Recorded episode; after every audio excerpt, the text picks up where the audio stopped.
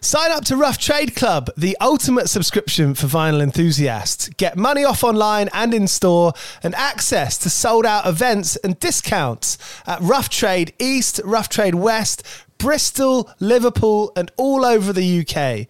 Join Rough Trade Club plus new music to receive an exclusive variant of their album of the month every month. Head to roughtrade.com slash club, and when you use the voucher code club101pod, you'll get a third off your first three months. That's at roughtrade.com slash club, and you can get a third off your first three months by using the voucher code club101pod. Do you play in bands? I did for the longest time. And I wish that I knew that DistroKid was a thing. I don't even think it existed back then. DistroKid makes music distribution fun and easy with unlimited uploads, and artists keep 100% of your royalties and earnings. A million plus artists rely on DistroKid to get their music on Spotify, Apple, YouTube, TikTok, Tidal, Instagram, and all the major streaming services. When you get DistroKid, you can see a DistroKid bank and withdraw your earnings. You get notified when you've earned royalties and you can withdraw via the app. And you can even check your streaming stats on Spotify and Apple. Get 30% off your first year on DistroKid by going to distrokid.com slash VIP slash 101 pod. 30% off for your first year. That's not bad. We know it's a tough world out there. Why don't you make it easier for yourself? And to get 30% off that free year as an artist, where you get 100% of your royalties and earnings, go to distrokid.com slash VIP slash 101 pod. All right, stay with me. I'll be right back after this. When you need mealtime inspiration, it's worth shopping Kroger, where you'll find over 30,000 mouthwatering choices that excite your inner foodie. And no matter what tasty choice you make, you'll enjoy our everyday low prices, plus extra ways to save, like digital coupons worth over $600 each week. You can also save up to $1 off per gallon at the pump with fuel points. More savings and more inspiring flavors make shopping Kroger worth it every time. Kroger, fresh for everyone. Fuel restrictions apply. Anatomy of an ad. Subconsciously trigger emotions through music. Perfect. Define an opportunity. Imagine talking to millions of people across the U.S. like I am now. Identify a problem. Creating an audio ad is time consuming. Offer a solution. Utilize cutting edge AI. Imagine creating all that in under 30 seconds. Well, we did to create this ad. To learn more about AI in the audio industry, download the white paper from audiostack.ai. Tony Hawk's actually introduced me to both X and Ramones, which some people not, might not believe, but I never got into the Ramones otherwise, and it was only because of Tony Hawk's that I heard him. Well, I think most people get into the Ramones because of a t shirt design. Yeah, true. That's also a, a good way to get into the Ramones. So I wouldn't feel embarrassed about that. I don't feel embarrassed. I don't feel embarrassed. Don't don't mistake don't mistake my honesty as some kind of confession. Sorry, Megan just came in and, and said oh, I got into Guns N' Roses. No, I got into the Damned through Guns N' Roses, but I didn't realise you were recording, so sorry about that. Now I'll let you get on. You're listening to 101 Part Time Jobs with me, Giles Bidder. I've got Em Foster on the line here who's going to tell us about some of her jobs that she's had throughout her life, as well as some important stuff about social injustice issues that are on her mind, that are on all of our minds. The song beneath this is What If the Problem Was You?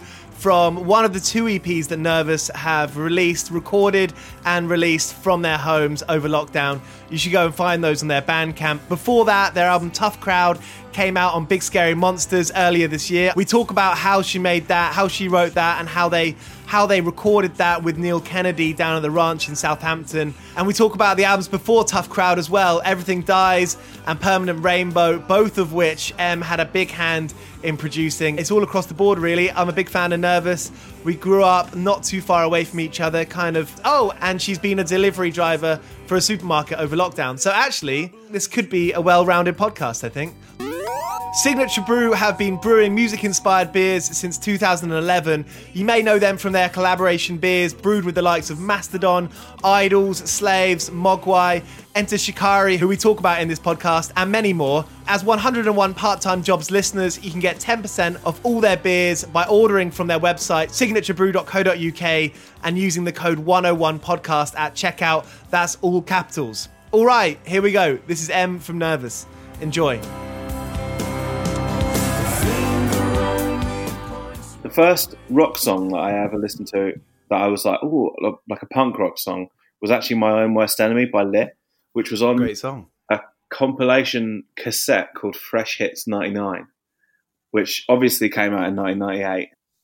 I used my compass from school to mark on the tape where that song was so that I could like get the tape to that bit before putting it in the tape player. I thought you were about to say you were going to pick up your compass and draw it into your arm like a Oh. tattoo. No, no, no, no. That would that that no, that wasn't me. That wasn't my kind of thing. It is now, um, but not anymore. Not it wasn't me then. Now I'd tattoo anything on me.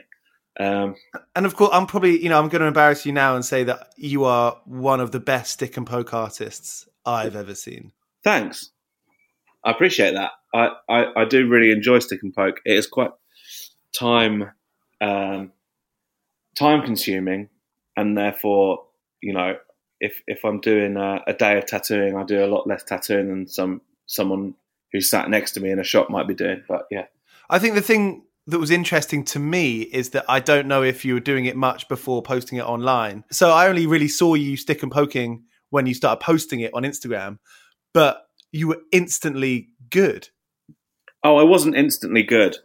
Um, I wasn't instantly good. There's like there's a lot of stuff that I've done on uh, myself and Megan actually that ha- hasn't been so great, but at the same time, that you know I've been doing it for four over four years now. So while it you know it might seem like uh, it's come out of nowhere, it, it definitely hasn't. at the same time, um, I do have a sort of autistic tendency, and I am autistic, so I'm not just saying that as if I'm like, oh yeah, that's what autistic people are like. But I do have an autistic tendency to sort of hyper focus on stuff and uh, just do it forever, uh, Mm. which helps with creative projects, I think. That word hyperfocus has, has come up on a recent interview I've done for one of these, and it does seem to be a common thing in creative people. When did you start sort of thinking that? uh, When were you diagnosed with with autism? uh, age 27. So pretty late on, really. Um, it's only four years ago.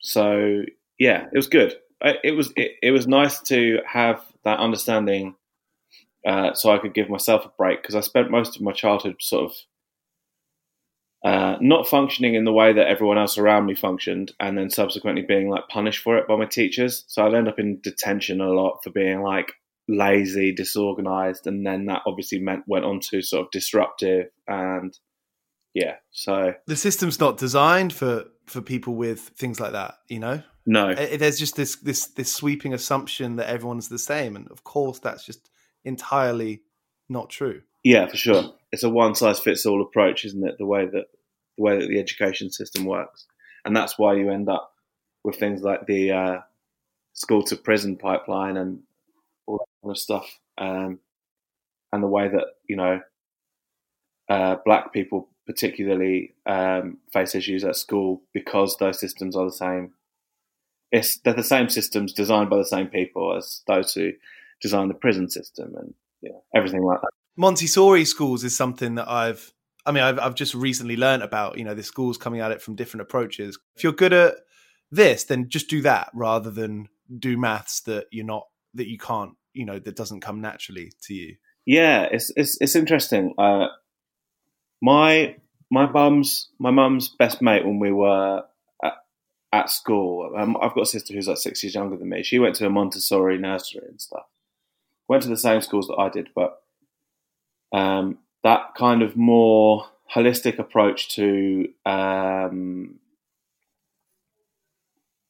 learning that learning in a non-academic way, I think, is really interesting and important. I think because a lot of the time people would describe things like art or music or drama as being like um, DOS subjects or whatever.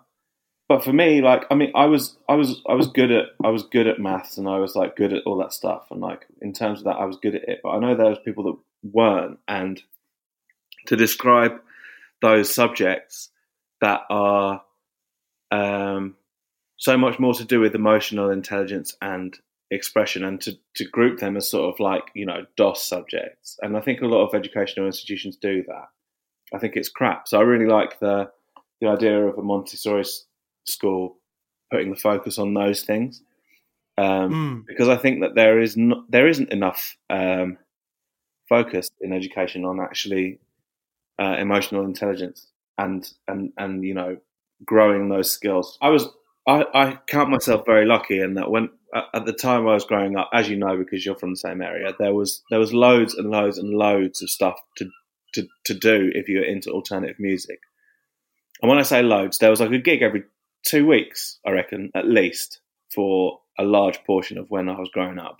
And that would be at like the Pioneer Youth Club or um, Pump House. Um, and it was it, we'd have all the household name bands coming through and local bands, bands that weren't local from like North Hertfordshire, that was like as far away as you could get. And it seemed like that was the place that everyone kind of went to. And that's where I met most of my friends and also how I got into doing what I do now, which is playing music, obviously. But um, that kind of community outside of uh, outside of school is something that I don't think a lot of people have these days. Right. I feel like I learned a lot from that world, and and I probably put it down to the bigger bands like being Enter Shikari or Gallows. That those bands did. It wasn't because they were highly publicized or they were on the front cover of Kerrang magazine. I've never been involved. I've never been that interested in fashion per se. I was interested that I perceived as something that they loved, they could do it practically full time. You know, you'd look. I remember going onto Enter Shikari's MySpace page and looking at their gigs list and being like, "Fucking hell, that's going four months into the future." Yeah, for real. And you think like that's that's a that was a real thing for me as well. Seeing seeing people that are you know they're old that they're all like maybe five five six seven years older than me. Um, but seeing people from from where from where we're from doing that, I was like, oh, maybe I could do that. Maybe I could play music full time.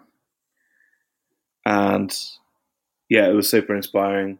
And and those bands came from the fact that we had that that local grassroots community music scene that actually existed because that's how all those people met each other. Mm. Um, and it seems sustainable. It seems or seemed? It seemed sustainable. Yeah, it did. It did seem sustainable, which is probably not the case now. From either, either you know, from a perspective of um, playing music full time, or actually there being a grassroots music community kind of thing. I wonder if it's got a thing to do with. Uh, I mean, we're roughly the same age. Um, but I wonder if it's got something to do with with our like naivety of of being 17, 18 and being like, oh, that person on stage is going home and paying rent with it. No, I mean, I I think that for for a lot of people when you're younger, you look at a band and if they if they're in Kerrang and if they have their CDs in HMV, then you know they've made it. Um, and I think that that was probably more real uh, when when we were teenagers than it is now. I think that there there are still people making money off music, and like you know, there's Gallows famously signed a, a one million pound deal. They got they got like a one million one million pound advance for their uh, Great Britain record.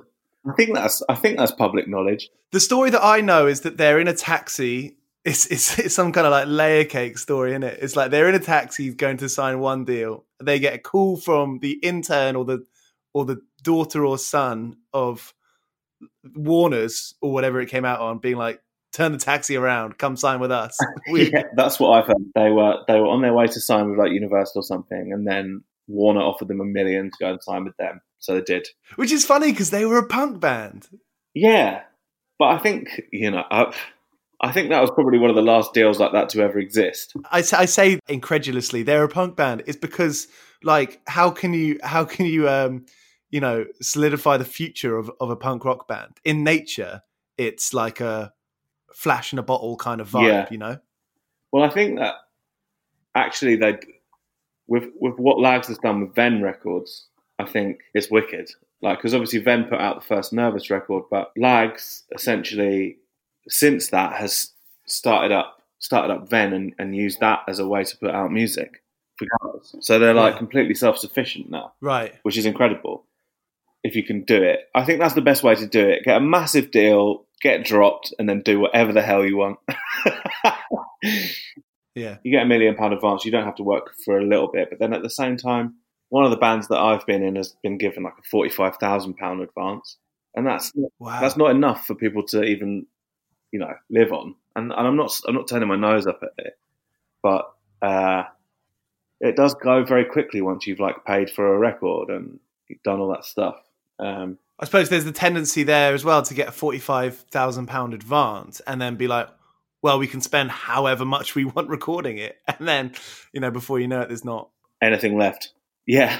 But obviously, like, that's not Nervus. And Nervus have done it the complete opposite way around. Like, we eat before Permanent Rainbow, each member put in 130 quid each to to dry hire Titan, which is run by Steve from um, Gold Key. And My cousin used to work there. oh, really? I worked there as well for a bit, and so I picked up. Um, you know, I, I was basically working as the person on the desk and who would like clean up the clean up the rehearsal rooms and I worked at that studio for a bit and just picked up enough knowledge to be able to record um, the first Nervus record and so yeah we paid 130 quid each to dry hire the studio on like a mates rates thing because I was working there at the time and um, recorded it recorded it all ourselves How were you learning about the engineering stuff? I mean, I remember some acoustic stuff that you were putting out. You know, when I I think I was 16 when I when I heard it online, and I I'm sure you recorded it yourself. Did you have some kind of engineering knowledge? I didn't record that myself. That was recorded by a friend in Leeds called Chris Wilson. Um, Hmm. He recorded those ones. But when I started working at Titan, um, basically I was helping out. I started helping out on sessions. So like I would I would help Steve out with with various bits and like I'd edit things and do this and that. And I think like I didn't do loads on, on projects, but I remember I um he asked me to edit the takes for the Cement Matters album, and I, and I so I I basically sort of comped a bunch of takes for that, and I also helped out with the Dios Mio recordings at the time as well. So it was cool. I'd had a really oh, and I did some of my own stuff. So what I did was I actually this room that was like full of like fiberglass and bits of broken crap. I turned into a, a little control room, um, and basically like painted the walls and like made made my own like acoustic treatments with bits of wood and um, like fiberglass and and uh, fabric and like made this room into what could be potentially used as a control room and started working out of there and recording other bands. Um, Cool. In Titan. This is still in Titan. yeah, this is in Titan. So this was like a this was like a storage cupboard. that you made into a Studio B. Yeah, I did everything like putting the lino on the floor and like you know putting the skirting down and like turning it into an actual room because it was just a, a grubby, dusty cupboard with no light. And so I started doing stuff out of there. I started like writing and like I I um the computer I use now to to do stuff is the computer I I used then because Steve wanted to upgrade his, so he sold me his old Mac, his iMac for like five hundred quid with Logic, Logic 9 on it, and that's what I still use. it's got like a massive smash in the screen, but I still use that. I still use that setup. Talk about making your own job description, right? Yeah, for real. I feel I feel like um, a lot of my time being able to play music has also involved me creating my own jobs in and around. Um, Mm. because it's not easy to hold down a job when you're when you're playing music full time. It's also expensive hiring someone to do that stuff. Oh yeah, hundred percent. It like we wouldn't have been able to afford to do it. Like the first time we, the first album we did ourselves and paid five hundred and forty pounds to rent out a studio, and we did it ourselves. The second time we paid Bob Cooper seven hundred and fifty quid to do the drums and mix and master it, but I recorded everything else in my bedroom, so we didn't even hire a studio for the rest of the album. We just did drums on everything, guys, with Bob. So that was seven hundred and fifty quid.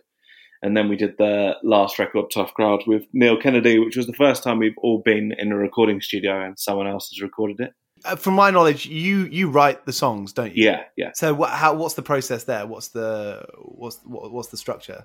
Well, with Neil, Uh, yeah, of, of you going into the studio. Uh, Did, did you practice much before it? Was there much writing in the studio? we had two practices, two like hour long practices before the album. Um, so I'd written the songs and sent demos over, and we'd we'd run through them like once or twice. Jack does a lot of Jack does a lot of work on drum parts um, on his own, and will you know he'll he'll get some kind of rudimentary crap that I send over to him. It's really sort of um, a vibe guide in terms of the drum part because I can program drums, but I'm not a drummer. Uh, so it's like a vibe guide, and then and then Jack will reco- will write his part. Um, but yeah, we had two practices where Jack had pretty much written all of his parts for the record. I'd obviously knew what I was doing. Lucinda got in and knew what they were doing, and then we went into the studio. And there was like a lot of, I think that there's a lot of uh, stuff that comes from the recording process that you don't get in the writing process. But Neil was basically like the perfect person to facilitate that. So like, there's a, there's a lot of backing vocals on on Tough Crowd, and um, yeah. a lot of like tambourine and weird noises. I think, and you know, like the the production bits. Not that it's overproduced, but he was just able to facilitate the stuff that we did want to throw on as and when we wanted to throw it on. Um, There's a lot of Weezerisms in it. yeah, you reckon? I Totally. I uh, that wasn't intentional, really, but I I think um, just before I started writing that record, I played in "Say It Ain't Bro" um, and did a Weezer cover set with um, Nicola from Doe, Lucinda from Cult Dreams, Catherine from Fresh, and Phoebe from Happy Accidents slash Cheerleaders. And so it was like I feel like maybe I was just used to playing those those kind of shapes and chords and stuff, but um, I don't. It definitely wasn't intentional. But definitely, like if you, go onto Flies, the video, it's like, oh, cool cover of whatever song, cool cover, cool Weezer cover, new Weezer's sick. Sorry, sorry, sorry. I've just been so stereotypical for that. No, no, no, it's fine, it's fine. But if that's what people think it, it sounds like, that's what people think it sounds like. I mean, it's a good thing. You know, like they're one of the most iconic bands of our lives. Yeah, they've written a load of a load of shit though as well, which is But Paul, Paul, who plays keys in in Nervus, runs LP Cafe, and I remember I went into CD Warehouse um, when I was like ten or eleven on Watford High Street, and it might be it might be my memory playing tricks with me, but I'm absolutely certain that he was working behind the counter there. I'm I'm sure of it. And then when I found out later that he did in fact work at CD Warehouse, that kind of confirmed it for me. Um, and the reason why I say that is because he started LP Cafe from you know just uh, himself and Layla, right? yeah, yeah. He's he's um he also gave me a job, which was nice. I think like Paul was the person who sold me uh, a Soulfly record, which sucked from CD Warehouse. It was it was so bad. I don't have many CDs that I've thought this is total shit, but Soulfly was one of them, and the other one was that um, Gogol Bordello album. Yeah, start wearing purple. No, not that one. It was the one before that. I think it was called Gypsy Punks. Oh yeah, I think that's what it was called. Um, but I thought it was crap. Uh, so between the Gogol Bordello album, Soulfly, and what other albums have I absolutely hated? Oh, POD. Right.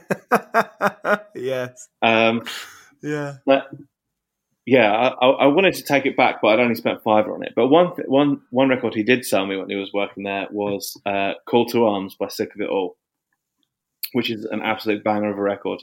It's really good. Um, but yeah, Paul worked there, and then we worked at HMV together for a bit. He was like he was the downstairs stock guy. You know, in a shop when you get like uh, an order that comes in the back way, and you got to like put it on the system and like change all the stock and stuff. No, but yeah. Oh, you probably haven't worked in a shop, have you? To be fair, well, the, Oh, I did. I worked at Millet, All Blacks, and I did this between tours, between Great Cynics tours. And I did not listen. I did not use my ears in my induction. And I remember the first day someone came in and they were like, Yeah, I'm looking for a camping bag that takes about, you know, 50, 75 liters. And I said, What are you putting water in there for? yeah, that's a good question.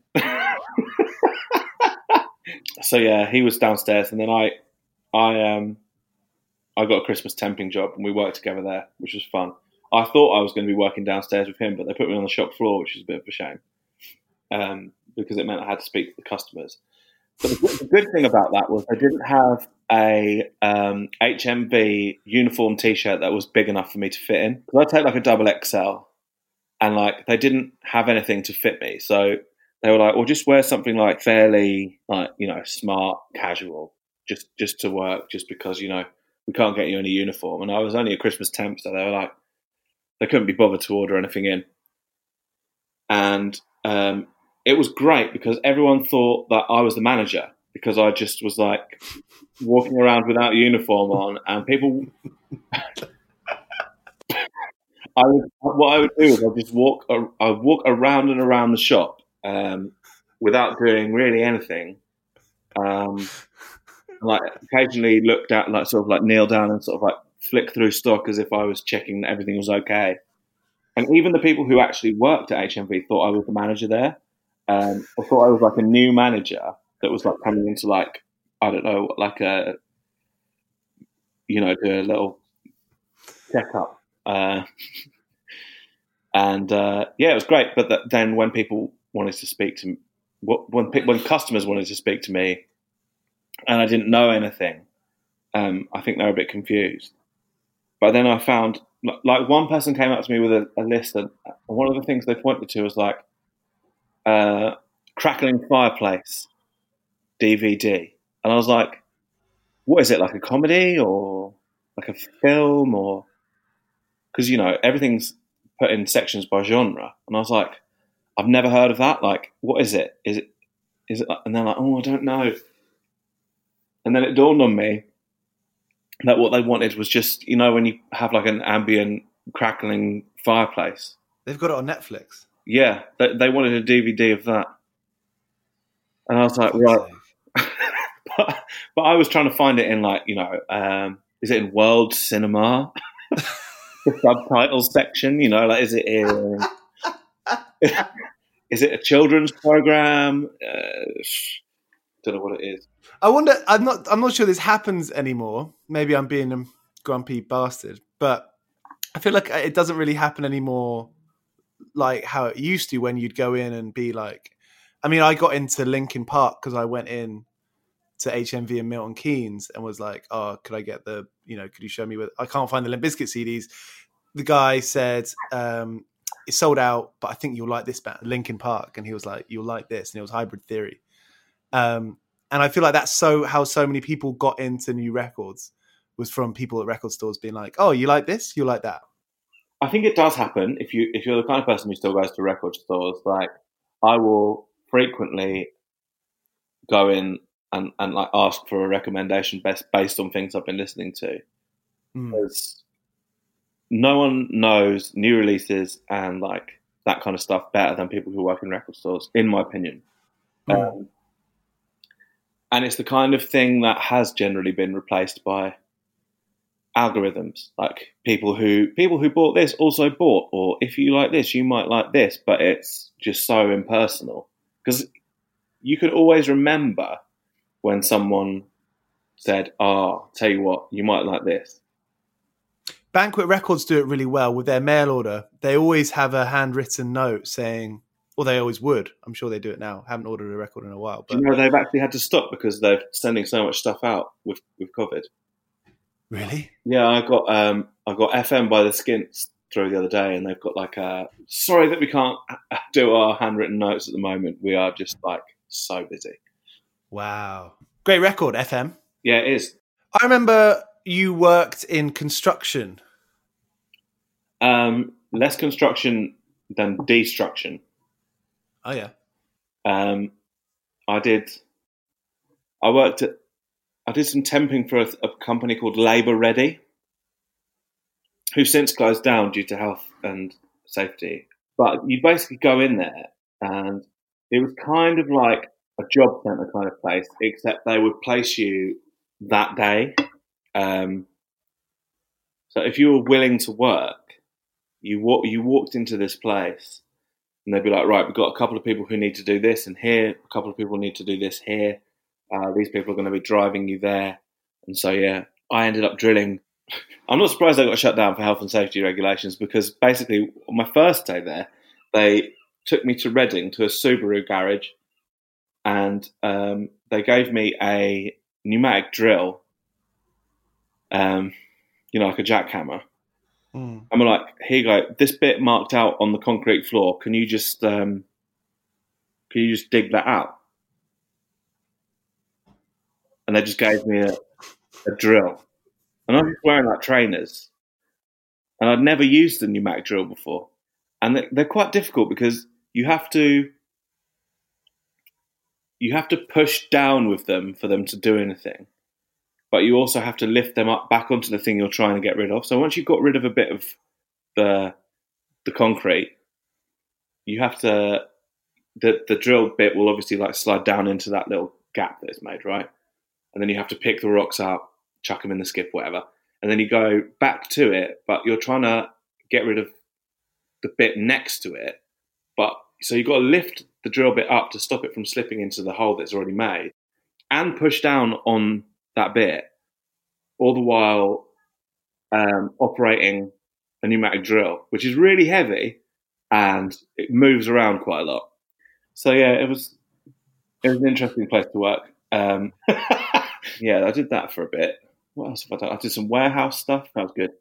I remember you saying this one little anecdote. Oh my god, yeah. So that was Isaac, this guy that I work with. Uh, Isaac was like, "Look, I haven't got any money for lunch. Can you lend?" I, and I had five pounds on me, and that was it. That was all the money I had. So I was like, "Yeah, I can give you two fifty for lunch, but I'm using this for the bus home as well. So if you can like pay me back when we get back, because basically what happened was you'd go to work, come back, and they'd give you a check." But they'd also offer a check cashing service on that day for like, um, you know, like fifteen percent or something. So they'd, I, I did an eight-hour day and got paid forty-four pounds. And I think if I got it cashed in Labour Ready at the end of the day, which is what they used to do, I'd get like thirty-eight quid. What a scam! Anyway, uh, so when we got back, Labour Ready was closed, so we couldn't pick up our pay and couldn't get the cash. Isaac couldn't pay me back, so I I, had, I only had 50p left, and I was like, well, and bear in mind I've been drilling holes in in Reading all day. I think like I was like I can I've got a seven mile walk home. I can either walk it and use the 50p for a payphone, or I can buy a bottle of water and then just walk the whole thing and then like not call anyone to try and pick me up because I didn't have any credit on my phone as well as pay as you go and I, I didn't have any money to get it because I didn't have any money in my account. I literally had the five pounds in my pocket. I walked home and I thought, oh, I'll just use a payphone. Between Watford and Chiswell Green, which is where I was living with my parents at the time, there wasn't a single payphone that worked. And I remember walking into one of these payphone boxes and um, there was just I was like, I can't believe I've got it. It's like you know, you see cartoons and you see like a mirage of like a uh, like a tap or like a water fountain in the in the desert. It was that. I walked into the phone box and it was just that. It was just. It was everything apart from the phone. So the the the wire that had like that sort of like corrugated like metal casing, it was just swinging. It was just swinging with two sort of exposed wires at the bottom because someone had nicked the phone off the end of it. So yeah, I just walked all the way home, grabbed myself a bottle of Evian, which you could get for 50p back in those days, and um, walked home. And this was in the time. I feel like this was in a time between you playing in bands. Is that right? Yeah, this was before I was in. This was before I was playing in bands. Really, I, I was like, I was doing music, but I wasn't doing it regularly enough. Um, I wanted it. I wanted to be doing it more, but but wasn't. Did you feel a bit not putting words in your mouth, but did you feel a bit like lost after school? Oh, 100%. Because, like, I, I, school has a structure, and I went to uni, I dropped out um, because there was no structure, and I, I deal quite well with structure, which is why I love touring, because you know every day you're going to wake up, drive for a few hours, turn up, load in, sound check, set up merch, play your show. That kind of structure is really, really helpful for me. I wonder if it helps uh, because you're a driver as well. I mean, so many people I have on here are like, I can't deal with the anti structure of tour. But I feel a lot of those people are the people who are playing. So, you know, they get wake up, walk into a van, and they got nothing to do until 7.30 that evening. Whereas I feel like you're very hands on. So it is actually a structure for you. Oh yeah, for sure. And like I I think like driving is something that sort of saved me from losing losing my head on tour because um yeah, it gives you something to concentrate on in the daytime.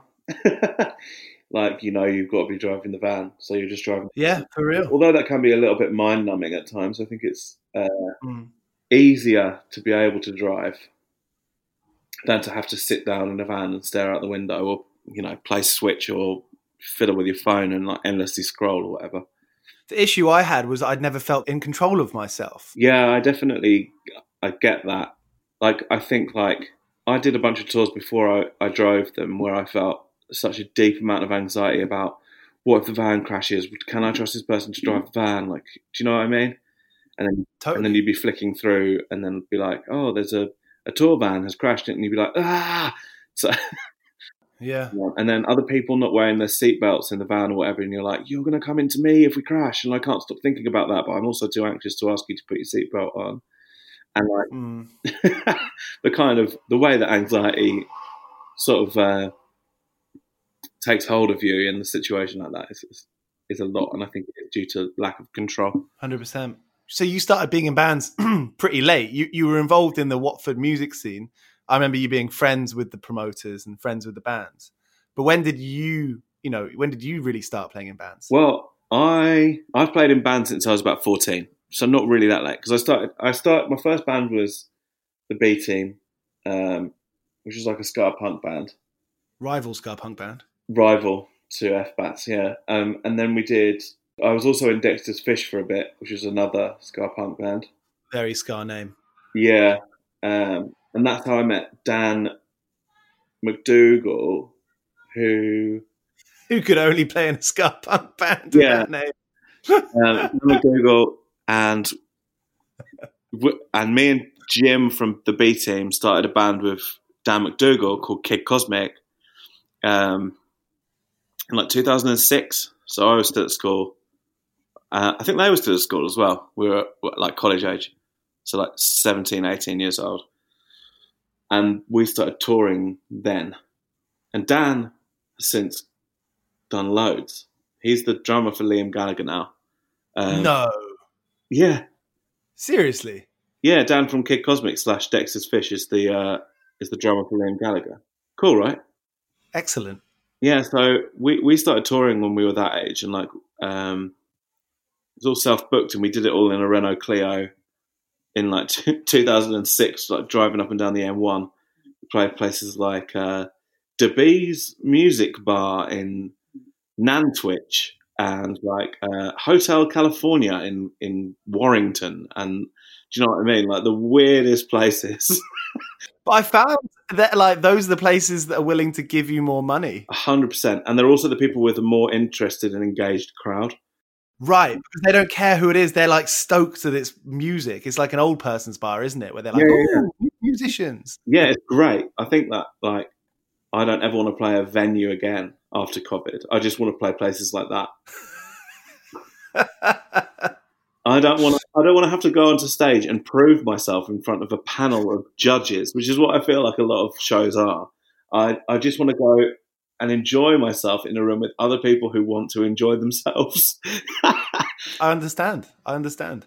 I feel like I get that sense in Germany. For real, that that is it. Like the UK has a very strange culture, and I think it's partly to do with the way that we're brought up to kind of you know compete rather than collaborate and sort of um, everything's a competition and, and I feel like it's quite difficult to enjoy yourself. It's so true. British people are incredibly inhibited as well, I find. And I think that you go to somewhere like, you know, uh, Braunschweig in, in Germany and people are there to have fun. and, you know, it's, it, it, the, the whole culture is, is different in terms of like you know I don't think I've I've spent much time in German venues when you're in like separate backstage rooms even on the bigger tours that I've done like there'll be one big green room and everyone's in there and everyone eats. And whereas in the UK it's very much like right separate for every artist. And I, I understand the need for you know privacy in your own space whatever and you can have that. But I think that the idea that it's all kind of a bit more communal and the rider is a big communal thing, like makes much more sense and obviously um, reflects the kind of culture of, of music that exists in Europe and other places outside of the UK. Um, Yeah, it, it makes me think. I mean, a bit far out, but it's a bit like you know the UK's checkered, colonizing, vanquishing past. Like, I wonder if it manifests itself in our personalities like that, and we don't even know it. It 100% does. It literally does. Because we're all sort of taught that we are uh, individually exceptional and, and can be, you know, it's that it's it is that colonial mindset of like, right, well, you know, I, I've got to win, and uh, emotion is weakness, etc., etc. That kind of crap. Hmm. Uh, and so people aren't really willing to enjoy themselves or share. Whereas I feel like that's you know a little bit different in other places. Not entirely different, but a little bit different. Have you been tempted to move to any cultures or, or towns where you've had a really positive experience? I mean, you've just moved to Margate, haven't you? Yes, I have moved to Margate. This, Margate's where I live now. I think like um, when I was growing up in Watford, I didn't understand why people would leave Watford and then complain about Watford, and I still don't because I think like you know you're there, you can do what you want to do with it. Like I think it's close enough to London. That was the thing for me. I was like, well, how can I complain when you can get on the train for 30 minutes and you're just banging London Euston? You can do whatever you want. Yeah, exactly. I feel like there's a lot of people who will, who who live in places and they go, "Oh, this place sucks," and that's why you get like you know, that's that's a genre of music in itself. And my response to that was always like, "Well, if you hate it, why don't you try and change it?" Do you know what I mean? Like, Yeah, 100%. and so I always try to do that. But I, I live in Margate now because I couldn't afford to live in Watford anymore because it's like London rent prices. And uh, And you had to give up the, the LP cafe job for that. Yeah, well, I think that I, I, I kind of stopped working at the LP Cafe when I got more work driving. Mm. I, I ended up on tour loads. Like for in 2018 and 2019, I played like 250 shows, um, and that's like not including the shows I was just driving. Wow. So I was on tour a lot, and um, couldn't couldn't really realistically hold on to a job at the cafe when I was gonna, only going to be in the country like two days every three months or something. Yeah.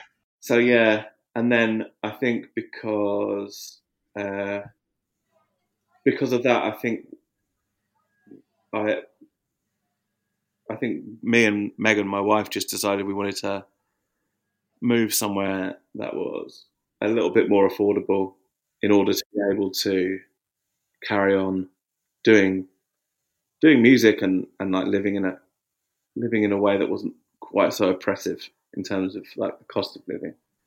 It is quite looming, isn't it? I mean, I've been in London for quite a few years now, and I've had you know so many varying situations. My rent has been really high, and it's been really really low as well. But even when it's low, it's still kind of this dark cloud over you. Yeah, hundred percent. It's so counterproductive to um, creativity and like expression when you're when you're It squeezes you. It does. It's and like and that's you know that that again ties into the conversation we were having about like the way that schools operate and the focus on the academic side of things rather than the expressive side of things. Mm. It's, it's it's more difficult to monetize the expressive kind of thing, so there's less focus on it.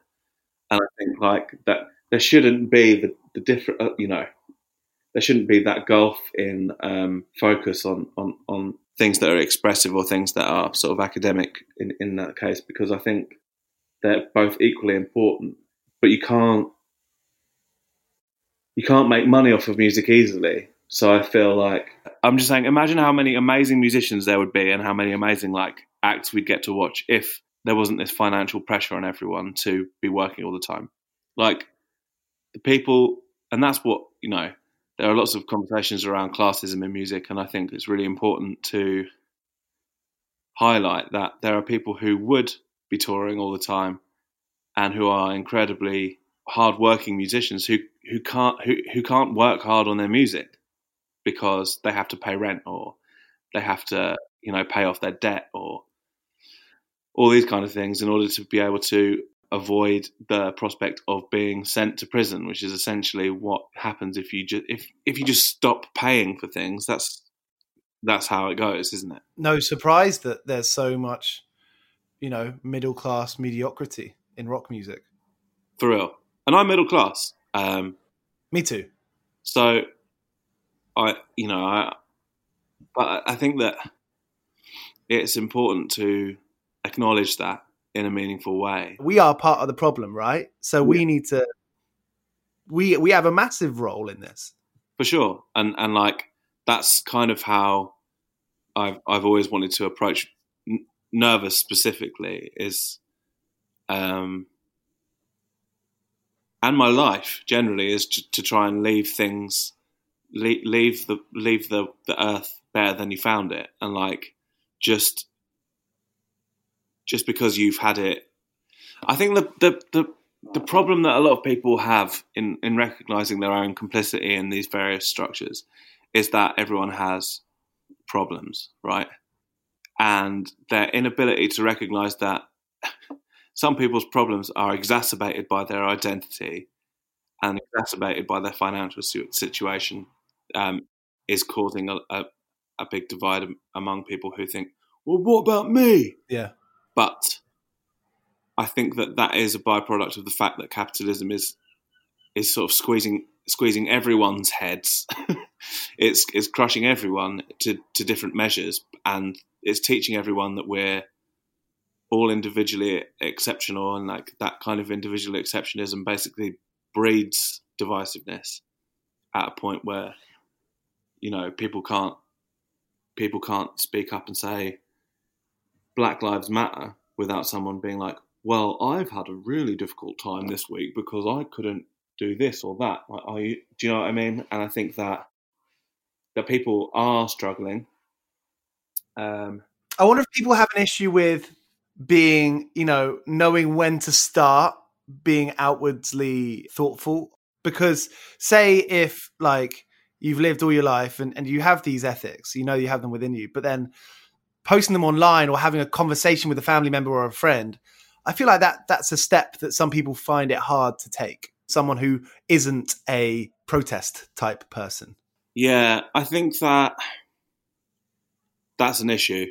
Like the gulf between the people who think they are good people and the people who actually act to try and change things is is is is one of the biggest things that needs to be overcome because I think that people nothing nothing changes if people don't do anything, and nothing changes if people don't say anything. And there's that that that um, old saying I, I can't remember who said it, but power concedes nothing without a challenge, and it's true because it doesn't. Um, and I think that a lot of people are potentially um, I don't know the people who maybe don't want to speak up about it are scared of the the the potential implications it might have for them. Colin Kaepernick was basically blacklisted from the NFL for taking a knee. Isn't that fucking insane? A, a guy takes a knee. Yeah, it's. Um, I think it's really important to point out that you know that that's what happened to him because he was basically, you know, he he was protesting police brutality against against black people and police racism and systemic racism, and he was protesting that during the national anthem um, whenever he played.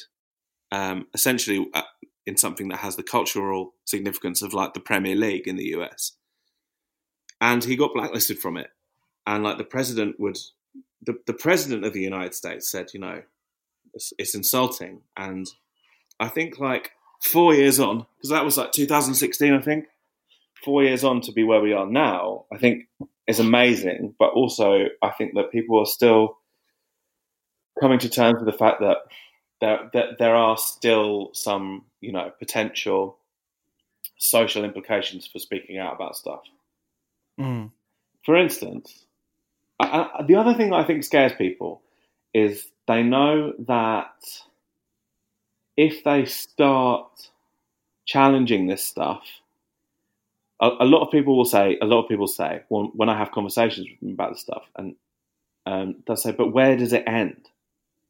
but where does it end? And I think that it's really, really daft to look at it from that perspective you, because this is where it starts. Like rather than thinking, where does it end, as if it's something to complete or to win. Um, people people don't like the idea of having to be engaged in a process f- forever, which is essentially what anti-racism has to be in order for it to be effective. Yeah, everyone has to realize that this is a thing now that we do and we think about every day for the rest of our lives. Yeah, anything short of that is is is not enough, essentially. And people have to be able to sit with their discomfort and also sit with their sit and, and be aware of their ability to to cause harm, to be racist, especially if they're if they're white people. Um, and you know just just be conscious and acknowledge that and let that mm. inform let that inform everything in terms of like if if you're conscious of that and that sits in your mind then that helps. But i think people don't want to have to you know people think oh but i've already got this going on. I can't think about that as well which is something that needs to be addressed but i do think that that is caused by the the sort of systemic pressure to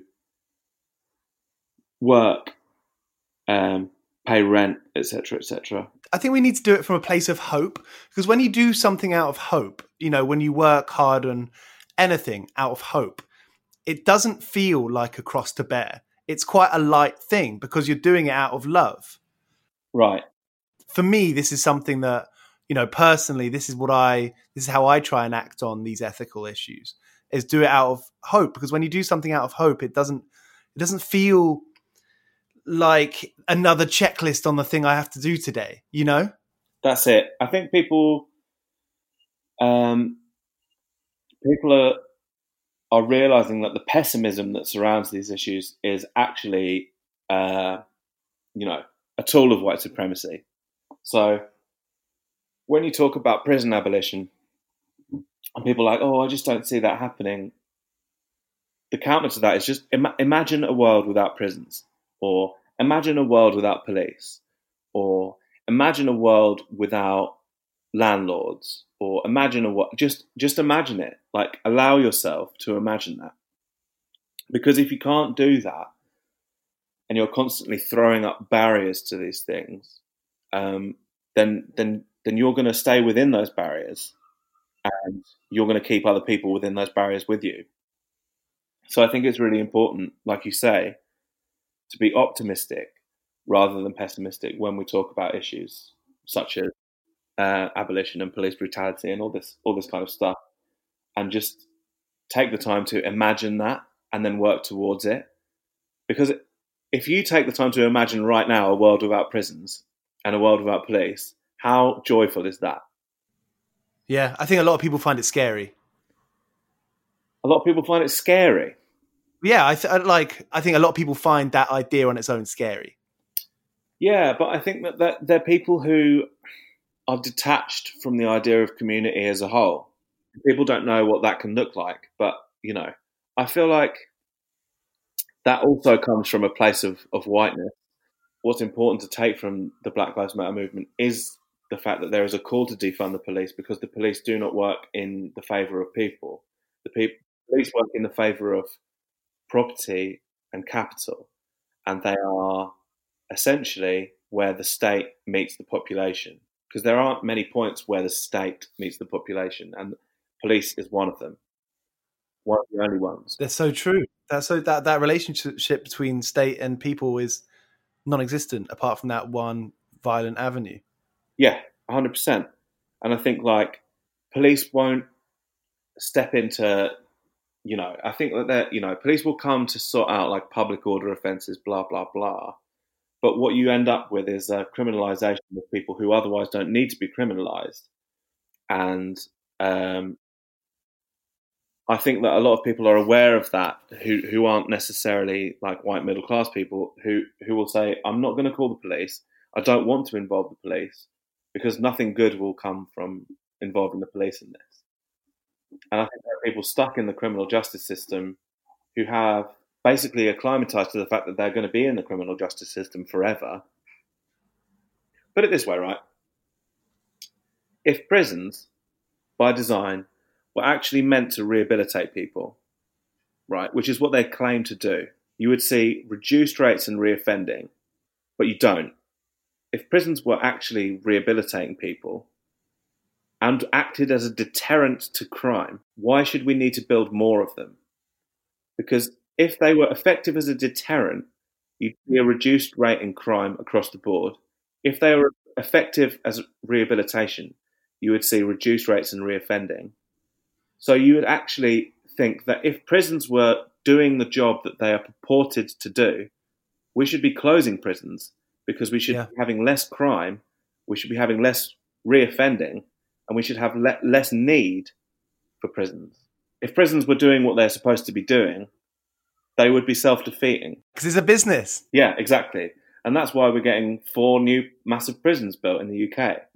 I just watched The Night of, and you know, it's a fictionalized drama, court case drama, and I think that's that's such an interesting thing because guy goes to jail, and in order to survive in jail, he has to become a criminal, and you don't just leave the criminal world, do you?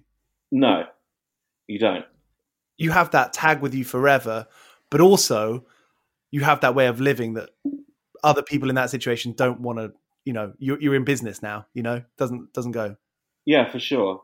I think that there's um, pe- people think that the people who are in prison are in prison because they did something completely unacceptable, and that they should stay in prison, and that they should never be allowed out. Right? But there are people in prison who are in there because they haven't paid their TV license. Yeah. Um, and like I have seen with my own eyes and through my own experience, right? You don't pay a fine, the fine doubles. And if you can't afford to pay the fine the first time and the fine doubles, what makes them think you're going to be able to afford it when it's doubled? So I I've had points where I've had bailiffs in my house sitting in my front room or whatever, and like I'm having to stump up four hundred pounds for a fine that was originally twenty five. And people could say, well, you should have paid it when it was cheap. I didn't have the money to pay it at that point. The money didn't suddenly appear when it became twice as expensive. The money didn't suddenly appear when it had a two hundred pound, you know, admin fee added to it. And I was lucky that I was able to convince an employer to forward me my wages and uh, pay off the bailiffs that were actually in my house in order to be able to pay this debt off.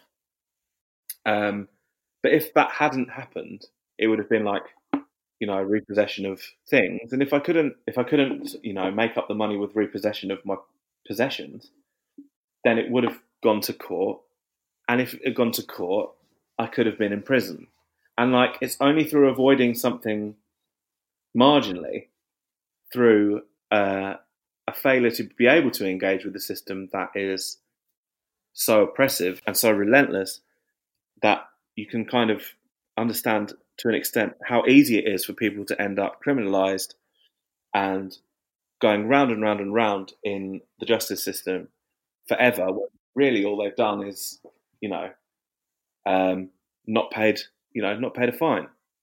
And it's slow, the slow turning wheels of the justice system, you know, and that's so much time to convince yourself that you're a bad person as well. Definitely, and I think that when you end up in when you end up in prison, you you know that you have to adapt to the environment you're living in to be able to survive, and a lot of time that involves becoming a criminal. Yeah, or doing things that are deemed illegal. Yeah, um, pushing you further, further into a place where you cannot be redeemed. Yeah, so it's not, it's not, uh, you know, it's not fit for purpose. And um, it's been a, it's been a good chat. I mean, even if this, you know, topic that we're ending on is, it's a hard pill to swallow sometimes because it's hard to be so upset with something that you know we've been born into. I suppose you know. Yeah, I think that it's just one of those things that we shouldn't be upset about. We should just acknowledge and try to um, get rid of. well, thank you so much for being on 101 part time jobs. Oh, you right? Yeah, sorry, I just moved the laptop across the table. I said thank you for having me. Brilliant. Well, I, have uh, it's been an illuminating chat for me. Good. I don't know what don't know why I say that. I'm not on radio, not on Radio Four. Yeah. what are you up to? What are, you, what are you, what are your plans the next few weeks? Any exciting, Nervus things happening? Well, we're we're writing at the moment. I'm currently a delivery driver for a supermarket, um, so I'm working a lot. But I think like, yeah, we, will be we'll be releasing a, a, split at some point soon. I can't really reveal much more than that. Um, but we've we've re- we've released two EPs um, that we've we've written and recorded in complete isolation. Um, one called "We Want Your Blood" and "Grave Digging," and the other one called "What If the Problem Was You" and "Cut It Out," which you can get on our Bandcamp if you so if you so choose. There's a very big ACDC vibe on one of those. Oh my god, yeah, cut it out. Right fun, isn't it? It's sick. It's so good. I thought, fuck it, I'm going to do a big riff because like, that that's one thing that's been great as well is like making these, making the like recording without being, without being even in the same room as the people you're in is quite is quite fun. Um, completely different to how we did Tough Crowd, but yeah, big riffs. But yeah, we've got more we've got more music coming out soon, which is cool because it keeps us busy. You know. Great. Cool. Thank you so much, Em. Thanks for having me. Have a lovely day. See you later. Bye.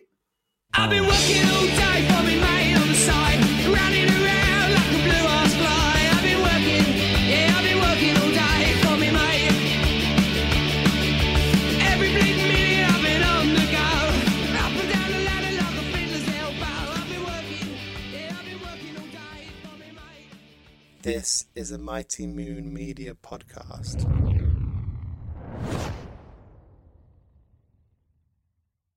Anatomy of an ad. Subconsciously trigger emotions through music. Perfect. Define an opportunity. Imagine talking to millions of people across the U.S. like I am now. Identify a problem. Creating an audio ad is time consuming. Offer a solution. Utilize cutting edge AI. Imagine creating all that in under 30 seconds. Well, we did to create this ad. To learn more about AI in the audio industry, download the white paper from audiostack.ai.